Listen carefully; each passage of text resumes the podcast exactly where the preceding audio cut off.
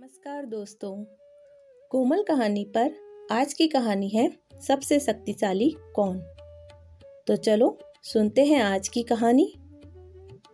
एक दिन गुरुकुल के शिष्यों में इस बात पर बहस छिड़ गई कि आखिर इस संसार की सबसे शक्तिशाली वस्तु क्या है। सारे शिष्य दो गुटों में बट गए।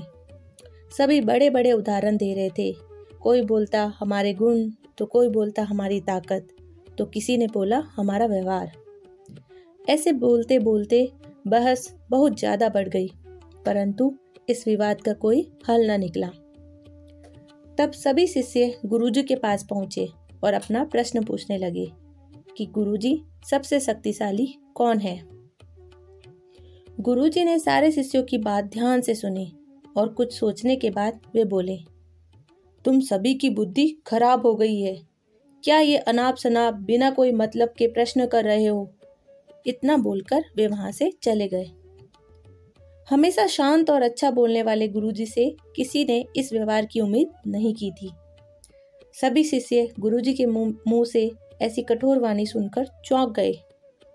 सभी शिष्य क्रोधित हो उठे और आपस में गुरुजी के इस व्यवहार की आलोचना करने लगे। सभी शिष्य अभी खड़े ही थे, तभी गुरुजी फिर उनके सामने आए और बड़े प्यार से बोले, मुझे तुम सभी पर गर्व है। तुम लोग अपना एक भी मिनट व्यर्थ नहीं करते हो।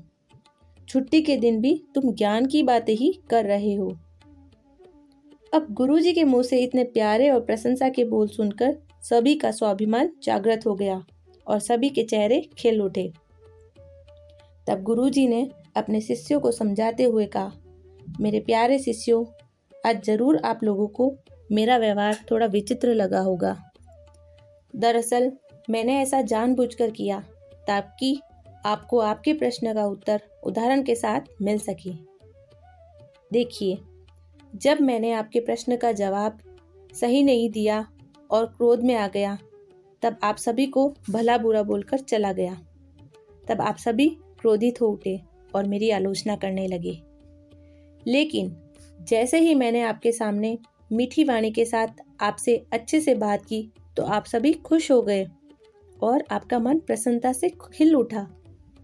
तो मेरे शिष्यों, संसार में वाणी से बढ़कर दूसरी कोई शक्तिशाली वस्तु नहीं है। वाणी से ही मित्र को शत्रु और शत्रु को मित्र बनाया जा सकता है। इस वाणी से ही हमने बड़े बड़े युद्ध जीते हैं। इस वाणी की वजह से ही भाषण में हमारे अंदर जोश और साहस आ जाता है। तो इस शक्तिशाली वस्तु का प्रयोग हमें हमेशा सोच समझ कर करना चाहिए। तो अब आप सब समझ गए होंगे कि सबसे शक्तिशाली वस्तु कौन सी है। सभी शिष्य एक साथ बोले, हमारी वाणी। गुरुजी की बात सुनकर सारे शिष्य संतुष्ट हो गए और उस दिन के बाद अपने बोलने के तरीके अपने व्यवहार पर ध्यान देने लगे, ताकि उनकी वाणी से किसी का दिल ना टूटे, उनका कोई शत्रु नहीं बने और उनके वाणी से ही सारे उनके मित्र बन सके। तो दोस्तों, यह थी आज की हमारी कहानी। मुझे आशा है कि आपको ये कहानी पसंद आई होगी। और भी ऐसी अच्छी अच्छी कहानियाँ सुनने के लिए सब्सक्राइब करें कोमल कहानी को। और मिलते हैं फिर एक नई कहानी के साथ। नमस्कार।